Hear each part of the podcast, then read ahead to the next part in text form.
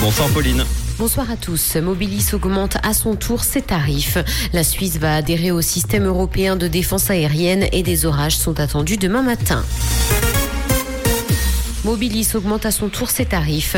La communauté tarifaire vaudoise a annoncé une augmentation moyenne de ses prix d'environ 3%, répondant ainsi au contexte fédéral. Les tarifs évolueront différemment selon les assortiments. Il s'agit d'ailleurs de la première augmentation depuis 2016.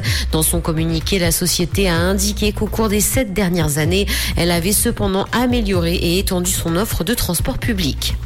La Suisse va adhérer au système européen de défense aérienne. La ministre de la Défense va signer une déclaration d'intention pour un projet visant à protéger le pays contre toute attaque aérienne. L'Autriche, pays neutre, va également signer ce document vendredi à Berne lors d'une rencontre trilatérale entre la Suisse, l'Autriche et l'Allemagne.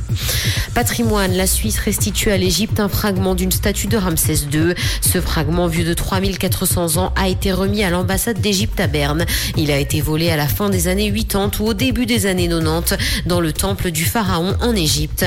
Il a ensuite transité entre différents pays avant d'arriver en Suisse et d'être confisqué à Genève dans le cadre d'une procédure pénale.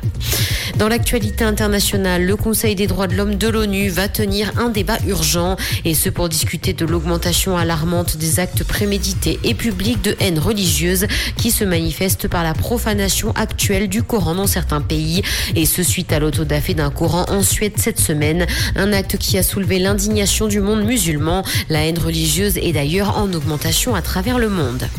Le PFL tente de construire des machines de Léonard de Vinci. Des étudiants en génie mécanique ont passé le semestre à s'inspirer des plans du savant italien afin de savoir si ces inventions fonctionnent. Et certains étudiants se sont heurtés à des difficultés et ont dû faire de nombreuses recherches avant de se lancer dans la création de ces machines qui ne fonctionnent d'ailleurs pas toutes. Cinéma, le film Barbie a été interdit au Vietnam pour des scènes jugées pro-chinoises. Des images montrant une carte sur laquelle figurent les revendications de Pékin sur la mer de Chine méridionale a provoqué la censure du long métrage.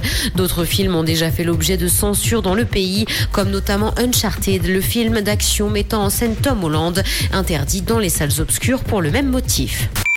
Comprendre ce qui se passe en Suisse romande et dans le monde, c'est aussi sur Rouge. Rouge Merci Pauline, retour de l'info tout à l'heure à 18h. Le temps reste bien ensoleillé pour le début euh, maintenant à 17h euh, du euh, Festival de la Cité à Lausanne, mais des averses isolées sont possibles essentiellement en montagne. En fin de soirée, dans la nuit, des averses parfois orageuses s'étendront à tout le nord des Alpes à partir de l'ouest.